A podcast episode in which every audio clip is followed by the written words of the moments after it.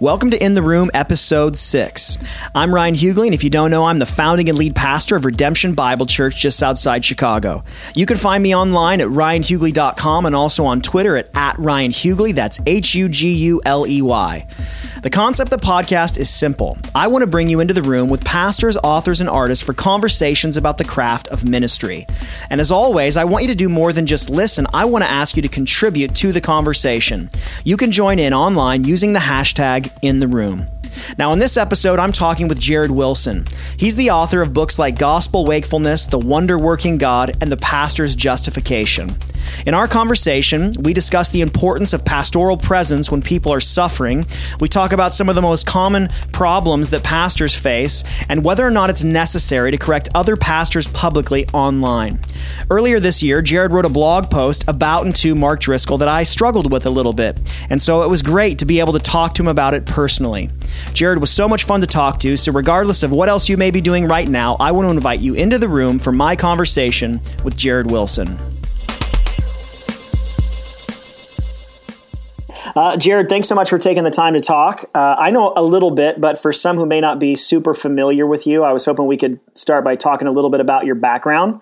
Okay. And so uh, I know that you're out in Vermont now, getting ready to make a transition out to Kansas City. But where where are you actually from originally? Well, I was born in Brownsville, Texas. Grew okay. up in the Rio Grande Valley down in South Texas, and um, grew up. Spent most of my childhood in Texas, uh, but then lived for 12 years in Nashville, Tennessee, uh, beginning of college. Uh, okay. before we moved to Vermont. So, were your parents believers? They were. Yes. Yep. I grew up in the okay. church, uh, Southern Baptist Church. Yep. Okay. So when did you, when and how did you come to faith? Well, you know, depending on what what date I want to pinpoint. yeah. Uh, I had sort of the, um, you know, traditional kind of, um, I was probably five or six years old when I walked an aisle. Yep. Uh, prayed with someone, in, you know, with a counselor in, a, in a counseling room, was baptized shortly thereafter that. Um, you know, when I look back now, I, I don't really have a real reason to, to doubt the, le- the legitimacy of that conversion experience. But when I was about 12 or 13, I went through another sort of, um, you know, which is, uh, I guess, typical for a lot of adolescents. Yeah. Wondering if I knew what I was doing when I was a kid and that sort of thing. And um, had kind of a crisis of faith then. And, um, uh, you know, so more intentional, more, more conscious of what I was doing, I think. I remember it more, my 12 year old experience, uh, than my five year old experience. But, um, you know, if you see kind of, um, salvation is in, in, some sense a journey. You know, yeah. I, I think the you know the work of my salvation was accomplished by Christ, and so I don't have a doubt about um, whether I'm actually saved or not. But when I have to like put a flag down on this is the date of my conversion, it's really difficult for yeah. me to do that. Which to some extent was a, I mean, isn't that part of what you talk about in gospel wakefulness?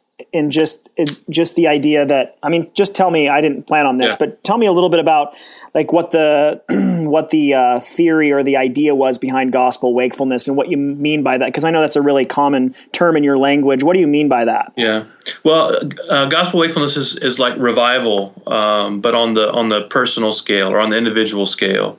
Gotcha. Um, so if you take sort of the same kind of premise that we would apply to the corporate uh, event of revival, sort of a, a, a special act uh, of the Holy Spirit where there seems to be this kind of quantum leap in sanctification. Mm-hmm. Um, you know, the the Spirit working in sort of fast forward or something like sure, that. Sure, yeah. Um, and you know, I just found you know in in my own life, um, you know, an experience you know that I had uh, about ten years ago. Uh, for me, um, I don't believe that I was saved then, but I, I felt the gospel, received the gospel in a in a way, or heard the gospel at a time of really just absolute brokenness that um, just took me really like warp speed yeah. into you know the beauty of Christ. And so, as I began to kind of tease that out and talk about that experience, I started hearing from a lot of other people who had similar experience, and for some of them, that moment was somewhat simultaneous with their conversion, and that's usually I find um, typical for people who didn't grow up in the church. Right. So there was a more stark contrast of what really they're leaving behind.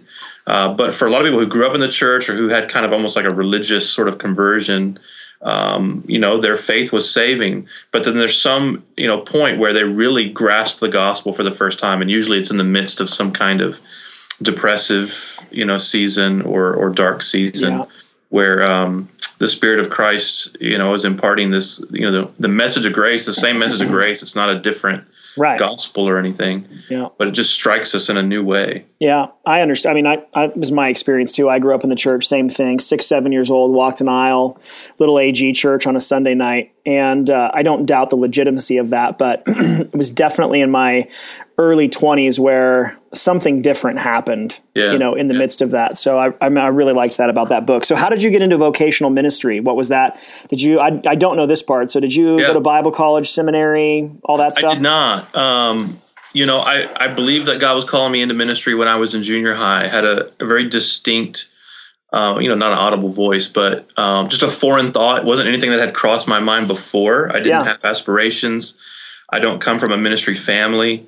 Uh, nobody was putting any kind of pressure or expectation on me at the time. I, you know, I, I wanted to be a writer. Um, but I was at a youth camp, and uh, one morning during the morning devotions, I found myself there reading about uh, God's call of Moses in the burning bush, and Yeah. I was a stutterer, uh, you know, stutterer for a long time, and, and I don't know if Moses' problem was stuttering necessarily, but there was just something in in, in his response, um, how you know the you know the call of God seemed a foreign concept to him, Yeah. and he had all of the reasons why he wasn't qualified. Well, I kind of went through the same thing, just as a you know in a more adolescent way, but really believed that God was calling me into this, and so you know all through high school. Um, I didn't know what it would look like, but I believed that I was going to go into ministry. And so my first um, ministry position, my first role uh, was the summer I graduated high school, actually. So uh, 20 years ago this year, 1994, and I was the youth minister for Zion Chinese Baptist Church. That um, it's a church that met uh, in the fellowship hall of the church that I grew up in Okay. and they uh, asked our uh, our youth pastor if there was a young man that he, you know he could recommend to come be their you know do their youth director Yeah. work and uh, so that was my first sort of you know my first gig and I did 98% of the things wrong Yeah. Yeah. I was trying to do like Willow Creek seeker type ministry okay. uh, for you know these Chinese kids aged. Uh, when they said youth, they were really speaking broadly. So I had like fourth grade all the way into high school. All Oh wow. yeah, that's fun. yeah, yeah. So you know, So- trying to do a seeker message for those kids. Yeah. so you were still in Texas at that point. That's right. I was in Houston. Yeah. And so then you ended up in Nashville and you were working at a different church at that point, right? Different different kind of role. What happened yeah, in actually? I, I didn't have a um, uh, a vocational role in in Nashville. Served as a layperson. I led small groups, taught new member classes. When we first moved, um, you know, I, I uh, interviewed at a few places, and there were a, a couple of places that um, you know that called us. But for my wife and I, it's always been kind of a matter of um, you know, if we weren't being paid to be here, would we go to church here, kind Yeah. of thing. That's a great question. Yeah, and so we felt really called to be a part of a church out in West Nashville, and they didn't then, and and and never did really have a, uh, you know, a, a role for me there, a paid role for me. Um, but you know, I discovered that I could serve and teach and and what have you, just as a layperson, and, and that was good enough for us because we wanted to be a part of that church. Yeah. And eventually, um, I started leading the young adult ministry there. Um, you know, still an unpaid position, but I, um, you know, the young adult ministry, you know, kind of became my um, my sphere of, of influence there. Yeah. I think that's awesome. I mean, there's a sad number of people that, you know, if they don't get a paycheck, they are not willing to to serve. And I I, I think that's just admirable to, to jump in to, to to allow your calling to dictate, regardless of the Yeah. financial piece, to allow calling to dictate where you end up digging in and serving. I think that that's really that's a great example. Yeah, but paychecks are good too. Totally, yeah. Don't get me wrong. I prefer paid to free ministry. That's right. Yeah. Well, I mean, we planted a church in Nashville as well, and uh, I didn't take a salary there Okay. either. you just hate getting Which- paid, or like, what is your thing? Wh- What's that? You just hate getting paid? No, I, I like to be paid, Yeah. but uh, you know they couldn't afford me, and I just thought, you know, it was a. Uh, and even as we grew a little bit, we didn't grow a lot, but as we grew a little bit, we decided to give 60% of our uh, of our income away like Uh-huh. to missions causes Yeah. so even if i eventually wanted to be paid we really kind of shot ourselves in the foot Yeah, yeah. just, just doing that so Well, how did you end up going from Nashville then out to Vermont where you are now? And how long have you been in Vermont? Uh, I, I just passed the five year mark so i've entered my sixth year um, i'll be moving to kansas city uh, about halfway through that so it'll be five and a half years we came august 2009 Okay. um, it really just began. I mean, it was a confluence of things for uh, for both my wife and I. Um, feeling first of all uh, disillusioned with kind of um, suburban culture. Um, you know, seeing kind of uh, um, you know how that shapes uh, you, you know shapes you, shapes uh, your kids, that kind of thing. I'm not against the suburbs or what have you, but we just at the time just kind of had a you know kind of, you know felt disaffected by that and Yeah. but that was really not by itself that was paired with sort of the christian culture in the bible belt as well and i really began to sense that that god had not wired me for even the culture that i grew up in um, you know growing up in texas only knowing the south i spent three years of childhood in albuquerque new mexico so i had a little bit of a taste outside of the bible belt but um, most of my life was spent right there in the south and um, you know i just didn't feel at home i never really felt at home in in Texas or in Tennessee. Uh, more so in Texas, I didn't feel at home. But so there were those things. My wife was working. I mean, this kind of feeds into the no paycheck thing. But my wife was working. I was, you know, uh, you know, church planter without a salary, and we, you know, our lives were upside down. I wanted to bring her home, and I wanted to go to work, and so all of those things put together kind of prompted me to start looking um, elsewhere. And so the first thing we, we ruled out was we don't want to be in the Bible Belt, so let's look outside. And um, you know, I had a, a fellow that our church had connected me with, who was sort of a ministry headhunter, church staffing guy, and he was looking for roles for me, mostly on the West Coast. And um, I just started looking online at like, you know, ministersearch.com or something Yeah. like that. And um, the, you know, just a couple places I sent my resume to, and um, this church in Vermont responded, uh, which was a, a really blessed thing because you know this is a town of about 600 people. Okay. The church was only about 40 people, but they had received 200 resumes before they said no more. they they stopped, and um, mine was in the second hundred. And uh, you know, I, I I couldn't really foresee or imagine that there would be that many people who would want to come here, but a lot of them were old, you know, older guys who were kind of looking at it as kind of their retirement church, a place where they would finish their ministry, and the church was really looking for a young man um, who could kind of come and and uh, you know, as they said, then kind of take them to the next level, sort of. Yeah. thing. Uh, Jared, I was hoping we could spend the majority of our time talking about uh, pastoral ministry and some specifics surrounding that. You you've written what I think is a really excellent book on the topic that I know at this point many have probably read that are listening, The Pastor's Justification. But for maybe someone who's listening that has not had an opportunity to read it yet, uh, can you tell me just a little bit about what inspired it? Why'd you? I'm always curious to hear why an author writes a particular book because I Yeah. know what an undertaking it is, and what's maybe the overarching message that you're trying to convey uh, in that book. Yeah, well, I mean, the idea is, you know, how do you apply this gospel that pastors are called to preach and that we're, you know, seeking to apply to others? How do you apply that to yourself and to the work of ministry? And I mean, it's so versatile, you know, the good news of Jesus, how um, answers all of the questions and anxieties that we would have. And pastors, I think, you know, I don't know if it's something about the profession, like they say, you know, uh, nine out of 10 psychology students or those who are going into psychiatry have like Yeah. problems. Sure. In some way, they're trying to work their own stuff out. Or Based on the ones that I've met, I would validate that statistic. I mean, I think that's the case. And, Yeah. and I wonder if pastoral ministry is like that as well. You Yeah. know, it's um, pastors tend to be. It's not, you know, I- you know, it's not the the rule, but I think it's it's somewhat common. Tend to be insecure people. Um, tend to be feelers of some kind, or uh, you know that sort of thing. And so, I know for me, I have very deep uh, feelings of inadequacy, um, and have you know have had since childhood. Um, strong sense of, of not measuring up. Uh, uh, you know, lots of sort of self criticism.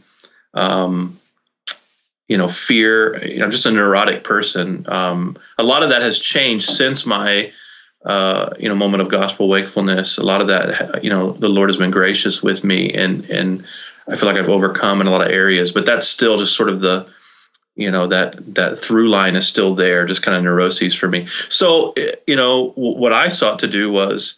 Um, as I began in ministry with this new paradigm, this gospel centered thing, uh, which I didn't even know that's what it was called until like suddenly became trendy and, and that Right. kind of thing. You know, for me, it was like, this is oxygen. Yeah. and I want people to breathe. So this is what I'm going to be giving people. Yeah. And, uh, and it just so happened it was like a part of this great movement. I feel like that, you know, that what a privilege to be a part of this wider thing that, you know, the Lord is doing. And so as it became called the gospel centered movement, um, I think it's important for pastors not just to say, here's the thing that, here's the new model to do ministry by, but here's the thing that actually is going to empower me, keep me grounded, keep me from, you know, all of the, you know, being a statistic. If you look at, you know, the statistics for burnout and depression and, It's horrible. and everything else, um, what really answers that? And, and it, you know, it speaks to the successful pastor and the struggling pastor the gospel keeps su- you know successful pastor from getting too big for his britches for thinking that he's you know accomplished all these things or if he were to lose them keeps him you know talks him off the ledge. But the struggling pastor the depressed pastor the guy in the little congregation um, the one who's got all kinds of conflicts going on you know the gospel comes and tells you you are justified. You do not have to prove yourself um, I just find that really refreshing, Totally. and really empowering. Yeah. So, Well, in the especially in the beginning of the book, chapter one in particular, you address some of the unique problems and anxieties that pastors face. And so, as both a pastor and one who has an increasing platform ministering to pastors, what are what are some of the most common problems that you as a pastor and working with them see pastors up against what's happening in their or our hearts uh, what are the most common obstacles that that you're seeing are you seeing themes in that yeah, I mean, I think in in in general, um, I think it's both. It doesn't matter what kind of church you have or how big or little it is. There's always that sort of tendency to do ministry under our own power. So um, even if you don't have any problems or what have you, that can you know can sometimes even be more dangerous if you have an easy, comfortable ministry in some sense because you begin to kind of get um, convinced or, or, or persuaded uh, or fooled in some way that the things that you're accomplishing or the things that are going on in your church are because you have the right technique or you have the right people or the right and all those things are great. It's not that you know uh, ministry happens magically. You know, Right. you, I mean, the Lord is using you know practical means and you know people resources and that sort of thing. Um, but just the pride that can you know you know sort of sink in. Um, I think most pastors tend to try to do ministry under their own power. yeah And so, whether you, I mean, that's true whether you're successful or not, big or little, whatever it is, um, day to day, we're just thinking, what do I do with my day? How do I accomplish my goals? And we measure our success based on what we have done. sure Um, and so, I think that's probably the most common thing Yeah. that, you know, across the board anyway. Yeah, you've mentioned it a couple times, but one of the things I've really appreciated about you from a distance is that um, despite having a gro- growing platform as an author and a blogger and a speaker, you you pastor. Correct me if I'm wrong, but like a pretty quote unquote normal sized church currently, right? Yeah, like you're not yeah. a mega church pastor, Right. and uh, uh, unfortunately, um, we live in a Christian culture where a pastor's success tends to be specifically bound to the size of his church in the eyes of many people. And so I think I have a general sense of what you'd say about that, but I'm curious what you think that says about just the current climate within mainstream evangelicalism and and what do you think about size equaling success and and and like what does that do to the pastor? Yeah. Well, you know, I I do sort of bristle uh, against the idea of you know to kind of take the second part first Sure. that that size equals success. Yeah. Um, you know, you hear things uh, you know in kind of the the church growth or evangelism stuff. Um, you know, in those books like healthy things grow, Yeah. um, and that's certainly true. But I think we need to define growth Yeah. well. Um, but I don't think I think there's some who are um, skeptical of all numeric growth or or what have you, uh, or who assume that if you have a big church that you're doing church wrong. I'm not one of those that like little church is better. Sure. Uh, I'm just one of those that says the size of your church is not necessarily an indication of the health of your church. And I think we see very large churches that have very little gospel, if no gospel in them, as, as a caution against that. Uh, at the same time, I'm not one to say if you have a little church, it's because you're being faithful and doing th- doing yeah. things. Yeah, doing you might just well. suck. Like you might just yeah, might it could just, be that yeah. you're terrible and you know and running people out and that kind of thing. yeah, Um, so to me, we need to kind of take size off the table and, and make it neither good or bad. It's a neutral yeah, a neutral thing. I think the reason we're so obsessed with size, uh, you know, comes from a lot of places. It's an American thing. Bigger is better, flashier. Um, you know, uh, but then there's also the way that even in, within Christian culture, not just America, you know, American dream media, but in Christian culture, um, we have our celebrities, we have our spokespeople, that kind of thing. And those guys have their platforms because they've uh, enjoyed a certain measure of success. Um, they're also talented, um, you know, gifted and that sort of thing. Um, but we begin to, I think, think that's normal. So instead of saying, you know, the big church is is um, a rare thing, um, we begin to think that that's really what a church ought to be like. yeah. And so if you don't have that size, when really if you look at the average size of the congregation in in America, you know, the mega church is is very much a minority. There sure. there It's aren't like that one many. percent. Yeah, right, exactly. Yeah. Um, and so a church like like ours, um, or like mine, which you know right now is like 120, um, is kind of right there in the sweet spot. Most churches are in that in that range, 50 to like 400 people, something like that. Yeah, Um, that's normal, but those guys don't aren't the ones that get the book deals and conferences, and you're not podcasting those guys, that kind of thing. Um, so we kind of see what is visible as normal yeah, um, and it you know it kind of gives us a distorted view. I think. yeah. Absolutely. No, I think that's good. I know one of the greatest challenges that ministry leaders face is, um, regardless of size of ministry, is just shepherding and leading people through seasons of suffering. And um, and I know that suffering has been a, a consistent theme in some of your recent seasons of ministry in your own church. And every pastor knows the overwhelming feeling of really not knowing what to say, how to respond in the midst of that. And so I'm I'm just wondering like what have been some of the key things that you've learned as you've been shepherding people that you love uh, deeply uh, in your church through some of these really difficult seasons of suffering. Yeah, it's um, it's really been odd. Um, I'll be honest with you. We we've had people in our church um, who at times have asked things like, "Is God mad at us because we just we seem to be getting hit uh, over and over and over again?" And for a church our our size, this you know our small sample size, it just seems statistically that um, it's just unreal. The number of funerals that that you know I've done, the people that we've been praying for. Um, you know, two you know two folks dying of brain tumors within uh, two months of each other last year. Wow. Um, you know, one a young man, one not an old lady, but you know an older lady, both healthy. You know, otherwise, and um, you know we're about to lose another you know dear saint here to cancer as well. Um, it, it's just it's just bizarre the, the kind of things we've had. I think um, first of all, it, it's sanctifying. You never do suffering right. I, I just because we're you know human and we're broken people. There's not like you know, oh gosh, you just you handled that perfectly. Yeah. We have we have feelings, we have mess. You know, this stuff comes up, but you can suffer well. You you probably can't do it right, but you can do it well. And I, I I've seen saints really suffer well, um, die well. And um, one of the things that I've learned is that um, it, it's okay to not um, have the right things to say or, or have things to say.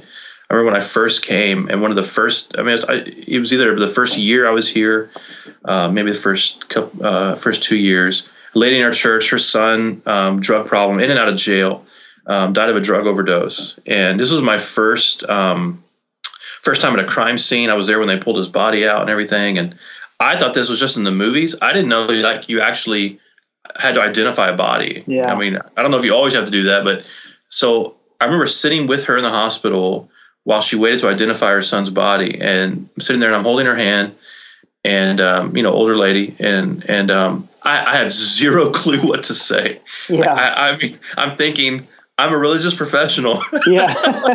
I should be able to say something. yeah. And I'm just sitting there thinking, what do I say? And everything that I could think of sounded stupid as soon as it came to my, you know, as soon, as soon as it came to my mouth. And I just sat there in silence. And I had such feelings of inadequacy. I had such feelings of like I was letting her down because the whole time I'm thinking, she's thinking, why isn't my pastor helping me? Yeah. Um, but now as we talk, I look back, she doesn't remember that that I you know what I said or didn't say. She remembers I was there. Yeah, that's I good. was sitting by her holding her hand, and she wasn't thinking at all about I'm not saying stuff. She was thinking my son has died. And, right. And so I think one thing I've learned is is what Job's friends got right first was you show up yep. and you shut up. Yeah. And um, I think that's hard for pastors uh, a lot of times to you know to shut up. Mm-hmm. But um, I think that's one thing I learned is, is is to be present first of all, which is sometimes hard in you know for professional pastors, I, I suppose. Um, but to let the spirit do his work and sometimes for the spirit to work you just need to be there. Yeah. That's probably the big thing that i've learned yeah. i think. No i think that's really good. Um, we live in such a weird time in church history with technology and social media and you've i mean really in, in so many great ways have used social media for god's glory and to spread the gospel and your uh, participate regularly in multiple streams of, of social media. And so I wanted to talk to you about this. Um, one thing I wanted to ask you to flesh out a bit is in light of the social media thing and how we're all not just connected to our local church any longer, but really in a much more even global way. I yeah. wanted to talk about pastors holding pastors accountable, especially in a public fashion. So uh, earlier this year, many have read, but you wrote a, a blog post about some of the controversy that was surrounding Mark Driscoll the end of which really very much read like an open letter to Mark, and that you were pleading with him as a brother. Yeah. And uh, and I've got a couple questions about it, but the first one is is just from a principle standpoint. Uh, when and why do you think it's necessary to write openly about other pastors? There's sometimes it would be inappropriate. There's other times it might be appropriate. And so I wonder for you, like when is it when is that necessary to do? Um, well, f- I mean, for me personally, um, it's not often necessary. I don't often feel the need. Uh, I, I, think I wade into controversy a bit more often than than you know some guys, some of my friends, but not as often as, as a others. lot of a lot of people seem to do. yeah, who seem to enjoy it. Yeah. Um, you know, it's not something that I enjoy. I don't I don't thrive on that at all. Uh, my wife does not like it when when I'm you know embroiled in something and. Um, so for me personally, I have to really feel like there's something at stake, and what is being said, um, either something is not being said, or um, what is being said, you know, in my mind, does not address the full problem or or what have you. Yeah. So I don't have a you know a sense of like, gosh, if I don't say something, you know, things aren't going to change or or what have you. I, I try not to think as highly about you know myself as that. But when it came to the Driscoll thing, um, I, I'll just be honest. I was somewhat bothered that we've been following this trajectory, and Driscoll's, you know, is a guy that, um, I mean, I don't know him personally. I've done some work for him. Um, we had corresponded way back, like six years ago, something like that. Um, and so I, I, had this sort of tangential connection to him, but his preaching was really helpful to me in that uh, moment of, of transformation. In a way, you know, it, it's not a you know exaggeration to say his preaching helped save my life. Yeah, really. Um, so you know, I really hold him dear, and so um, I I'd been following this sort of trajectory and just not saying anything about it, and in fact, it was somewhat defensive, uh, you know, for him and and about him. But it got to the point where I thought it, we needed to say, and by we, the, the tribe, who um, had, a, you know, in some ways been started by, you know, him, or at least he was sort of on the forefront for us. Yeah. Um, uh, we need to be able to say to younger guys, to the younger generation, it's okay. It's okay to acknowledge that this isn't right. Some of the things that he's doing and saying are not appropriate. And I began to get bothered that nobody was saying that. There's almost like this this big cloud of silence. And at first, I could say, well, this is their brother, this is their friend. And um, if I were him, I would appreciate that they're not, you know, you know, killing me, you know, in public and, and that sort of thing. And so I just believed and trusted that there were, you know, brothers behind the scenes pleading with him and helping him. And, and there were, but I came to, you know, understand that he wasn't listening to them.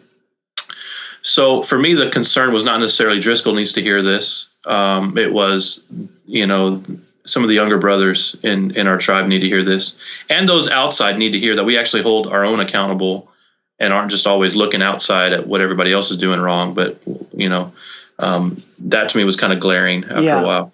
So one of the things I'm that I'm really trying to grow in is like the humility surrounding the reality that I'm like totally incapable of ever understanding anyone's motive for why they do what they do. Yeah. So um, I can't judge them based on motive. You know, yeah. I can I can where there's a, a sense in which we're supposed to look at fruit and decisions that are made and all of those things, but we're just incapable of understanding motive.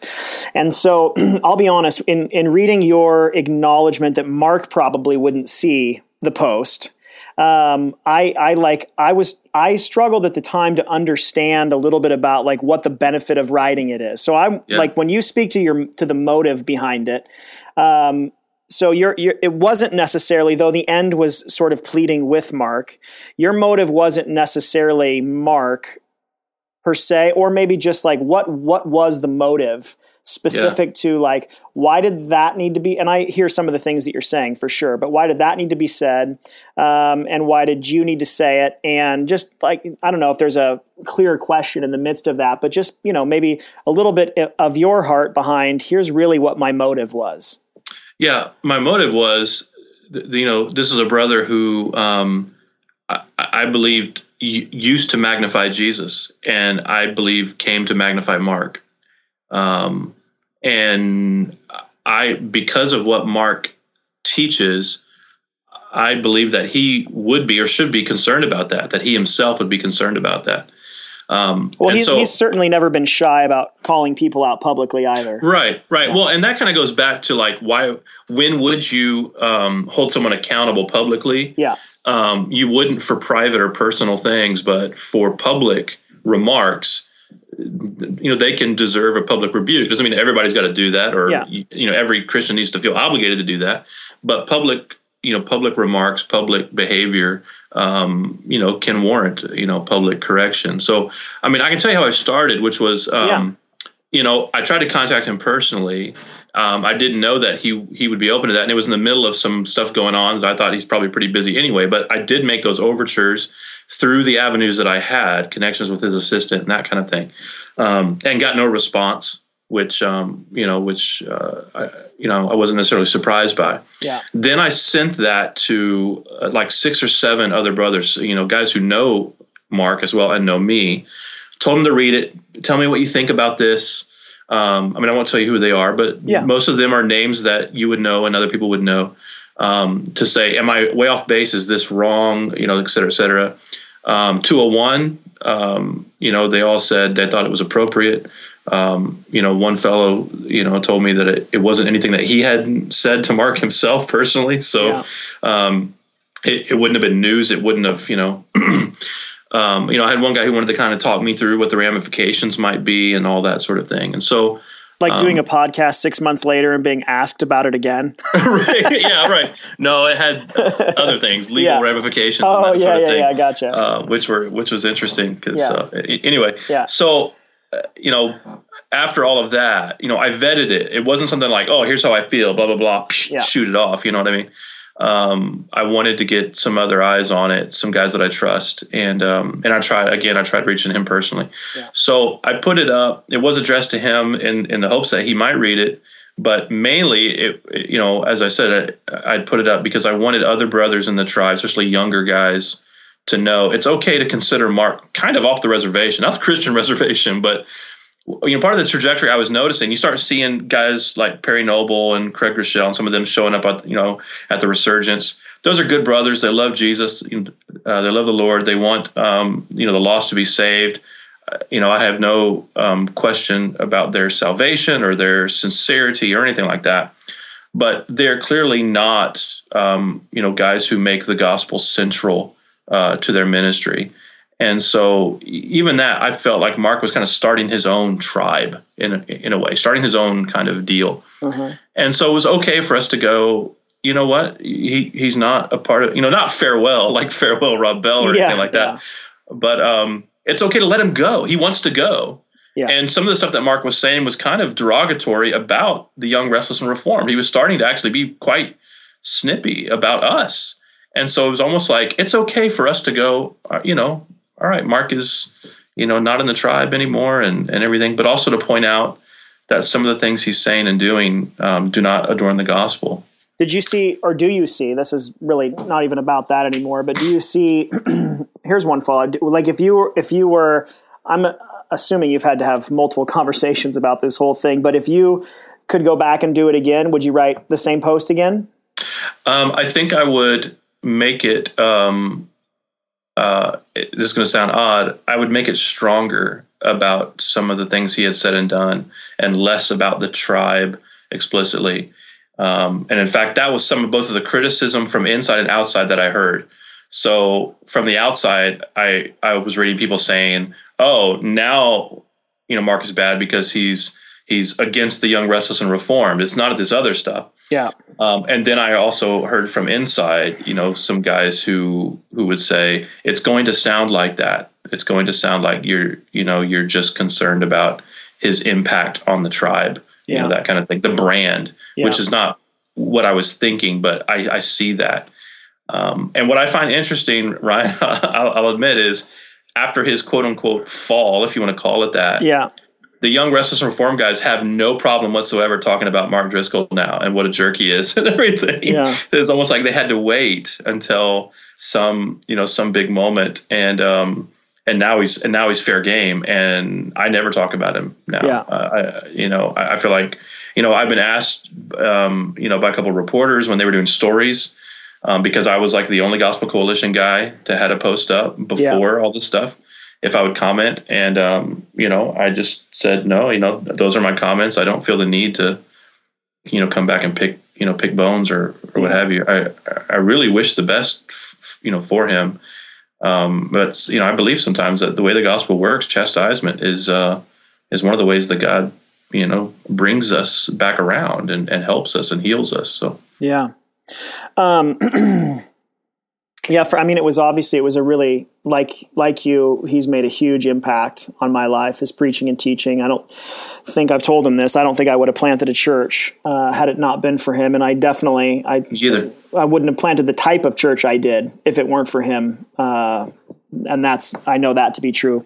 So it's just a it's a, been a difficult thing to watch it unfold. And uh, and yeah, so I guess I do you have so when you've talked about you know writing it for young guys what what are some of the the ways that you would counsel because i would i would one of my concerns would be that young guys who you know don't have access to maybe the level of good godly counsel that you do could walk away from your example in this post and be like, so really, the moral of the story is that anytime I see a fault in a uh, in a, a megachurch pastor, I, I should blast off at the mouth via my blog. so so how? And I'm not saying that you blast. I, I I totally understand the care that went into that and the thought and everything. But what is there any practical counsel that you would that you would give people? Because I think there is a perspective that uh, I wonder about this sometimes, even within our own tribe. Like sometimes we we tend to have a uh, like to eat our own sometimes, mm. and we seem very very concerned um, with who's in our tribe and who's not. And uh, and I'm just wondering if you could speak to like what what what would you encourage young guys and in the way that they handle social media and their speech. Like, how would you counsel them in the midst of that? Yeah, well, I think um, you know these things ought to be the exception you know, I think we tune out, uh, or we ought to anyway, um, those who this is sort of what they do, right? Every blog right. post is an open letter to somebody, right? Um, even if it's not addressing somebody, it's something critical. It's something um, you see what energizes somebody, what fires somebody up, and so I think I would counsel um, uh, because it's the gospel that settles us, the gospel that empowers us, the gospel that um, gives us joy listen to the voices that are pointing you to grace most often. And so when when you do that, when those people criticize somebody, it stands out. You realize this is different. Um, you pay it, uh, you know, you pay more attention to it. It has more, I think, more credibility. Um, you know, when someone who is just constantly pouring out, and I'll give you an example. So, uh, you know, just a couple of years ago, um, there were some really, I think, terrible things said about me. Um, you know, based on a misunderstanding, a blog post that I had written. Um, actually, I hadn't written. I was quoting somebody else, um, and it was a really difficult timing. I mean, there were some really hateful things said yeah. about me, and I got lost in in that. I became defensive because the things they were saying were not true, but I was unable to hear some of the underlying concerns. And one thing I did was like sent that, um, you know, sent a message to you know some brothers I trust and respect, and just said, you know, tell me, am I reading this wrong? Am I am I doing this wrong? Because you know, there's some critics that you know they're never going to like you no matter what you do, and so I just kind of I'm hearing them, but I've, I I stopped listening to them. But I don't want to tune out criticism. Period. I don't want to just to think, you know, I'm, you know, uh, um, you know, great, and nobody could ever, you know, right. I can never have any fault. Yeah, yeah. exactly. Yeah. so I had one dear brother um, write back to me, and he's a guy who never criticizes. Like if you read his stuff online, I won't tell you who he is, but if you read his stuff online, it's just straight gospel. Period. And he wrote back and said, Jared, I, I know exactly what you meant. I know you, and so I know this isn't you. And I wouldn't have said anything except you asked me. But because of an experience I, you know, I ha- have had, some of the things that you posted kind of took me back to um, you know this traumatic event in my life. And i know you so i know you weren't trying to do that. And i wouldn't you know and that made me go whoa. Yeah. This this be, and i love this guy trust this guy respect this guy. He's not a critical reactive guy. He's saying that. That's what really prompted the apology that came out later from me. Is, is like uh, okay i i can see that there's some genuine hurt here. And whether I meant it or not is sort of you know beside the point. There was yeah. hurt, um, and so I think we need to listen to those kind of guys because then when they write their open letters, if they ever do, yeah, um, it's much more. There's much more credibility. There's a much more integrity there. If you know, don't listen to voices that are always just blasting off. Yeah. Um, because then you you know you you become what you look at, and yeah. so if that's what you're constantly drinking in, that's the kind of pastor or leader or writer you're going to be. Yeah, we had uh, I had uh, Matt Chandler on, and uh, he had this great line that is just continues to rattle around in my heart and head. And he said that um, whether it is preaching or church discipline, the goal is always to win the brother. Yeah, and uh, and I think that just from a motivation standpoint of of really, especially for guys who are young um, to, to really ask the question is my heart and is my motivation to win the brother?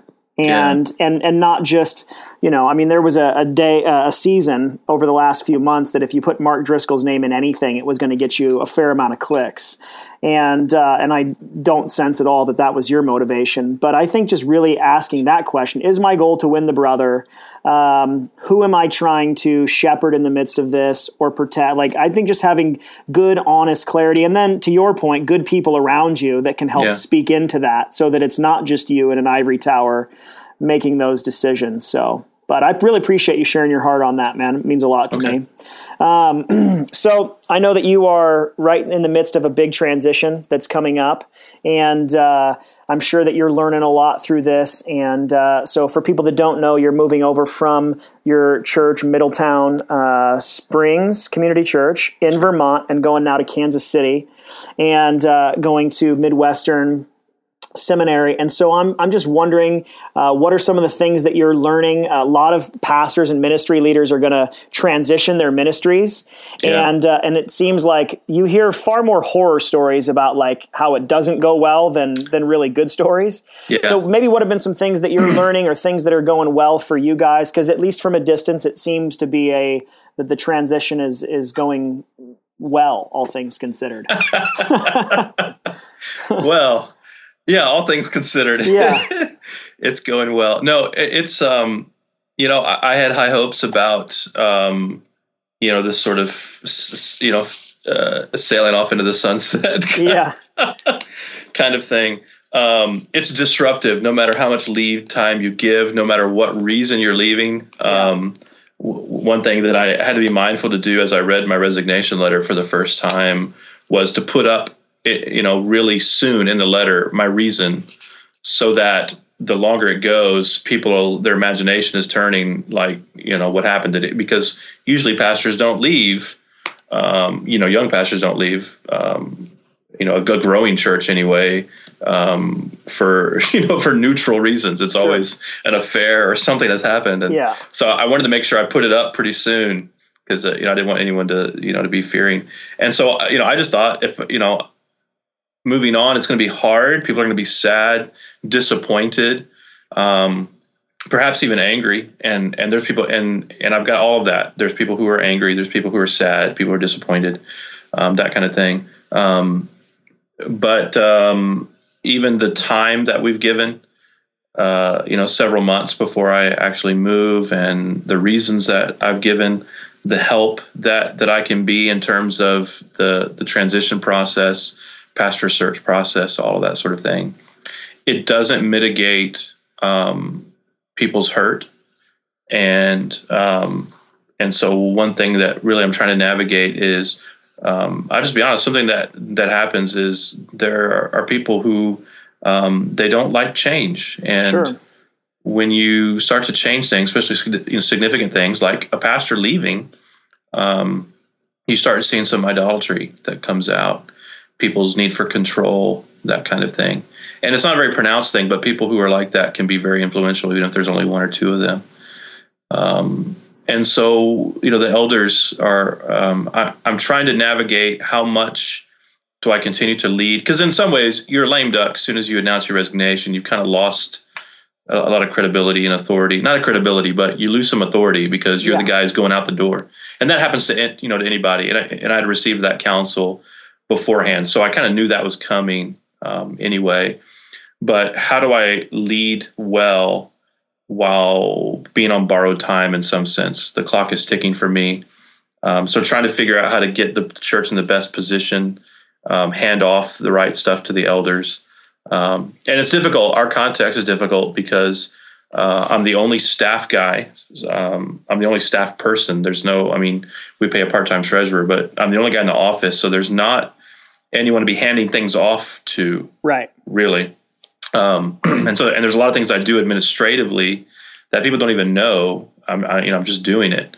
So a lot of that is trying to figure out how do I delegate this? How do I transition this? What stuff do I let go of before I leave? What stuff do I hold on to until the day that I leave? All of that kind of thing.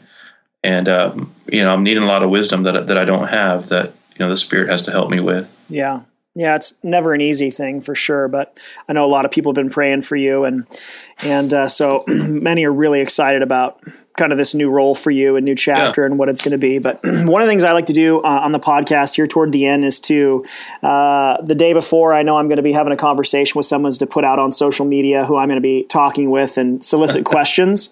Okay. And uh, surprisingly, I've not had anything yet that is uh, like mean spirited or anything like that. surprisingly. Uh, yeah. So uh, I set that out. And so I got a couple random questions for you about ministry. But on Facebook, uh, Derek D. Hayes asked, What, if any, are the pastoral responsibilities to the community that the church serves? And uh, how should those responsibilities be prioritized? Which I thought was a good question. What do you think about that? Wow. Well, it's something that I've thought a lot about because, you know, I pastor the only evangelical church in our town, it, and it's a community church, which the community has a different view of. yeah. they under they understand that in a different way than the church does. Um, what a community church is all about. Um, and so it's something that I've thought a lot about, and and you see it a lot in rural areas. You see it a lot up here, where the pastor, the local pastor, in some ways becomes kind of like the chaplain for the town. In some ways, He's not just, oh, if you want the religious goods and services, you go there. But something happens in the life of someone in the in you know in the community, whether they're a part of the church or not. The pastor um, is you know there's an expectation or at least an opportunity there you know to be reaching out yeah. and especially in unchurched cultures like here where most families don't have a family pastor even if they don't go to church um, down south there may be you know, play, you know families that don't go to church but you know they're members somewhere, they know someone, and that kind of thing. Um, so I would say number one, the you know the, the biggest responsibility, uh, you know, simply evangelism. That wherever you are, um, you know, you're seeding, you know, the gospel, and so to be present um, in in in third places a lot, um, you know, and and and known in that sense. Yeah. And and you earn a lot of credibility that way by being a personable person, a present person. So whether it's with the school, like for us, we have you know kids in the local school here, so you know. Um, we have the Memorial Day parade is on the green. The church actually owns the town green, okay. so I, so every year Memorial Day parade, I get to open the whole thing up in a prayer in front of the whole town, and so you become almost like this, you know, not political figure, but uh, a known figure in the town, kind of thing. Um, you know, I would say the biggest um, opportunity for me has been funerals. Hmm. So I I've turned down many many weddings because I, I see that differently. I you know I don't for me personally I don't tend to officiate weddings. I don't think I ever have actually for unbelievers, um, and so I, have turned a lot of those down. But I rarely turn down a funeral for a family uh, in the in the community it's a great opportunity to, you know, first of all, you know, present the gospel to a room full of unbelievers. Sure. But also to minister to a family, to go, you know, they're in the middle of mourning and, and grief, and they remember that you were there. Um, so those kind of opportunities, ministry opportunities, I, I, think are great. If you can open up your building, this is something that we've thought about a lot as well because we open up our building for different community events, but we've had to be very discerning about what we say yes and no to, and we've had to say no to some pretty, um, you know, to some things that have, um, you know, caused some conflict, have caused some dissension in the community that we wouldn't host certain things here. And so I tend to push our church then to go overboard on the other side. Say yes to as much as you can. Yeah. Get that fellowship hall full of people as often as you can. Whatever you guys want to do, blood drives, whatever it is, let's get it here at the church um, just so we don't get the reputation for being this kind of closed off space. Yeah. Um, also on Facebook, there was a couple of people that had questions about uh, rhythms. So Scott Slayton, Tom Weaver, both had questions about balancing the various responsibilities of ministry. And uh, one question was, uh, especially for you as a writer, was what are your uh, rhythms for writing in the midst of your responsibilities as a pastor? Like you've written an unbelievable number of books. Yeah. Um, I, I, mean, by I, I, wrote zero. So compared to me, you've written quite a few. it's unbelievable. So, yeah, it's unbelievable. Uh, so, I think it's ten. That's an unbelievable yeah, number. Yeah, it is compared to zero. okay, uh, okay. So what what are what are your? I know it's different for everybody, but for you, where, where does that yeah. rhythm live for you in the midst of being a husband and dad and pastor? Yeah, this is always like I get this. This is probably the question I get the most. Okay. Um, and I don't believe that I've ever come up with a good answer, at least one that doesn't sound satisfactory okay. or that sounds satisfactory to me. Um, uh, what I think people are asking. So um, the answer is I don't know because f- for me, writing is a it's not something that I have to tell myself to do. I'm always writing something. Yeah. And I always have since I was like a little kid. Like, yeah. well, it's I, interesting. You said earlier that you kind of wanted to be an author originally before yeah. you felt a call to ministry. Yeah, I mean, it was like first grade um, huh. in the little school books where you write what you want to be when you grow up, favorite subject, favorite food, all that kind of thing. In my first grade little school book, I wrote the word author because I, I loved books. I loved writing stories. And I, you know, I, I, remember writing, you know, little stories in the fifth grade and trying to sell them to my friends, yeah. like stapling them together and trying yeah. to sell these little books. So, I mean, I've always wanted to write, and I've always have written, and so it's not to me, that's what social media is a lot for as well. Um, is just getting that that wheel turning, being able. I, I just always feel like, you know, it, it helps keep that muscle activated. Yeah. Um, you know, you know, the writerly reflex for me, just getting stuff out.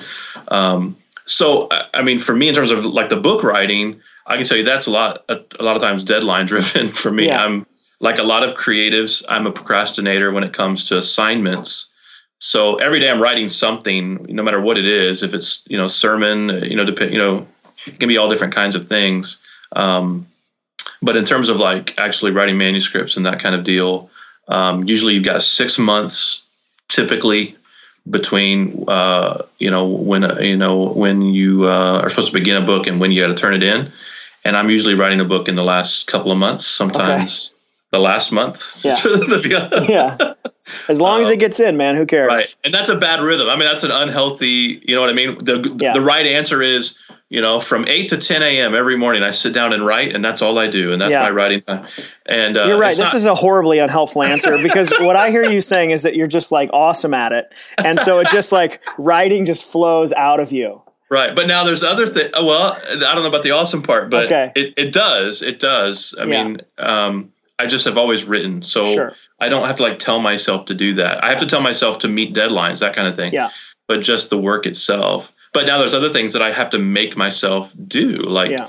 answer voicemails and, you know, um, and there's things that I just don't do because I'm not good at them. Right. Um, that, you know, a lot of pastors need to do. So um, I do think that the if you want to be a writer to write something every day, that that piece of counsel in and of itself is really yeah. helpful. You know, a lot of the number of people that want to be authors and don't and have not written anything is exponential. So yeah, no, and I, I, mean I could talk about that to the cows come home too. The the loss of the writer class in evangelicalism, um, and it ties into the I think the question about platform and um, and and what have you, because we only want to read books from guys who have who are names. Right. And a lot of those guys are not good writers. They may, yeah. you know, they may be excellent preachers or leaders. Um, and so we've devalued the talented, gifted, no-name guy who's an amazing writer, and we'll yeah. never hear him. You know. Yeah. Well, last question. There's two uh, on Twitter. Uh, Andrew Brantley asked, um, "Are you going to be a Chiefs fan now that you're moving to Kansas City?" so clearly, he doesn't follow you on Twitter. Right, right. Uh, I like the Chiefs. I, I actually, I, you know, I like Alex Smith a lot. Um, if they're not playing the Patriots, yeah, then you can be a Chiefs know, fan. Right, and if the game has no has no you know bearing on on you know how the Patriots are doing, then I'd be glad to root for the Chiefs. Yeah. yeah. Well, Already his, do. All right. Well, his uh, his serious question was uh, a personal one, just around. Okay. Do you have any anxiety surrounding the move from pastoral ministry to the seminary world? Um, I don't know if anxiety is the word. Um, you know, I, I I talked to a dear brother who's ways down the road from me, um, spiritually, um, you know, age wise as well as I was contemplating before I made this announcement and everything as well, just to get some advice and. Um, you know, he was saying that in his own ministry role, he had been handing off a lot of preaching. So, you know, he's the lead guy at his church, but mm-hmm. he was starting to share the pulpit more. And he said, I didn't realize how much preaching was my identity until I started contemplating giving it up. Yeah. And that hit me right in the heart because I don't think I realized how much pastoral ministry had become has become my identity until I felt like God was asking me to set it aside. Um, and that became a you know kind of a crisis point for me because I started thinking of the questions and the criticisms people would have, like, um, I thought you were the New England guy. Yeah. I thought I thought you were the rural church guy. I thought you were the pastoral ministry guy, and and then I started thinking, am I, am I going to make decisions based on what I fear people will say, and um, is is my identity in Christ or is it in being Jared Wilson, the New England advocate, or whatever it is. Yeah. And so my anxiety, if we can call it that, is just a lot with um, am I okay with stepping out of pastoral ministry? Hopefully, just for a season. I mean, the seminary uh, has been really sweet to me. That you know they've they've given me the freedom to pursue a local role if I you know if that's what I you know um, decide to do. Um, you know, it wouldn't be in a full time capacity. Maybe it's just as a layperson. I, you know, as before, you know, would be fine. I do, you know, feel like God has gifted me and called me, um, you know, to ministry in in that way. But it, you know, I don't have a you know a box that I want to put that in and say this is what it must look like. So yeah, um, I think that's where the anxiety is. Is just being able to rest in Christ. Good. All right, man. Well, I just want to say thanks for taking your time to do this. I appreciate it. I know I'm praying for you. A lot of people are praying for you in this transition. Uh, we'll have links up to your blog and Twitter and most recent books of the unbelievable number of books that you've written. we'll right, just okay. put the links to all the unbelievable numbers of books that you've written uh, okay. in that. But uh, but yeah, man, thanks so much for coming on. I really appreciate it. Thank you, Ryan. It's been good. Man, I really appreciate Jared's willingness to discuss his motivation behind the, the post that he wrote about Mark Driscoll. And I'll be honest, uh, personally, I still really struggle with the necessity of utilizing social media in this manner. So the only time I would do it is if I was concerned that a particular pastor or preacher was teaching something that I believed fundamentally was going to be damaging to the faith of the people that I pastor. So if I don't have a personal relationship with the person or some amount of authority in their life, I personally want to choose to trust God and the people that that pastor is accountable to. But you know, the whole point of In the Room is conversation. So, what do you think? And what was the one thing that stuck out to you? Uh, you can share your thoughts using the hashtag In the Room. And as always, I'd love to connect with you on my blog at ryanhuguley.com and also on Twitter at, at ryanhuguley. I hope you'll subscribe to the podcast and help me spread the word. So if you enjoyed this episode, it would be a huge help if you could take just a second and leave us a review on iTunes. We'll be back next week with episode number seven and my conversation with Carlos Whittaker. He hosts one of the most popular blogs that I'm aware of over at ragamuffinsoul.com, and he does about a million other things that I'm really looking forward to talking with him about. So until then, it's an honor to learn with you. I love you, and thanks for listening.